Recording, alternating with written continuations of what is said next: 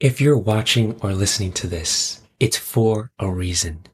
And I don't know what's coming through me in this moment, but something's prompting me to tell you and remind you that the reason why you're not where you want to be or accomplishing the things that you wish you had accomplished by now is because you've simply forgotten who you are.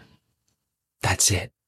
There's no other reason. It's not because of your parents, the environment, debt, the political climate, whatever else is going on in the world. It's not because of that. It's simply because you've forgotten who you truly are. That's all. But I'm here to tell you that just because you've forgotten who you are doesn't mean that you can't remember who you are.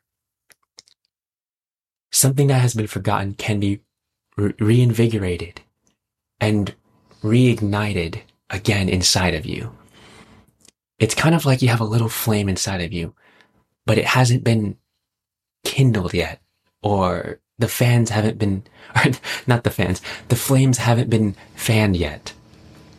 But once that, once you begin to do that, that fire inside of you, that energy, that light can begin to burn brighter and brighter every time you choose to fan those flames. So I'm here to tell you, fan those flames. It's inside of you. Everything you wish you could be, everything you want to accomplish, all that, like the, what you want to accomplish is external. But more importantly, is who do you want to become? And it's not even who you want to become. It's who are you deep down inside? That's who you actually want to become. It's not something out there. It's not to be more confident. It's not to be more courageous. It's not to be like happier or more fulfilled or more fearless. It's, it's not to have more money. It's not any of those external things. It's actually within you already. And all life is, is a journey to find ourselves. And we can only find ourselves from within. And the reason why we're always so confused is because we're always looking out there. And I, I forgot who this quote is by, but it's one of my favorite quotes. And it's, if you want to hide God from man, the best place to hide him or her is within themselves. And it's because that's the last place they'll look. and I love that so much because it's so true. I spent most of my life looking elsewhere for years and years and years, looking for my purpose out there, looking for my fulfillment out there, looking for my happiness out there. And every time I accomplished something, I felt great for that moment. And within the very next day, I felt empty again.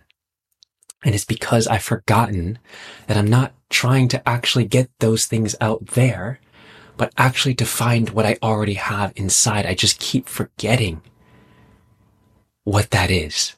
But I'm here to remind you, and myself included, that you already have everything that you're looking for. For example, if you have goals of making X amount of money, leaving this job, creating this thing in the world, or traveling this to this place, or starting your YouTube channel, whatever it may be, those are all external.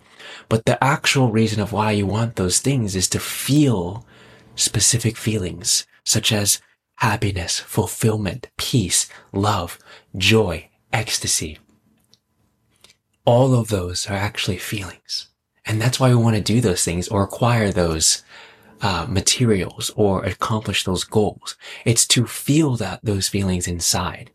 And we think those external things will give it to us, but it won't.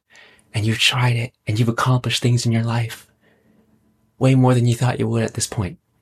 But for some reason, we still feel empty inside it. It's because we forget that we're trying to find ourselves and once we do find ourselves, we find that all of the joy, the happiness, the fulfillment, the peace, that love was always within us, waiting to be felt by us. But we just keep forgetting and we keep following those things everyone else tells us we need to do or accomplish or have in order to feel whole. But we already are whole.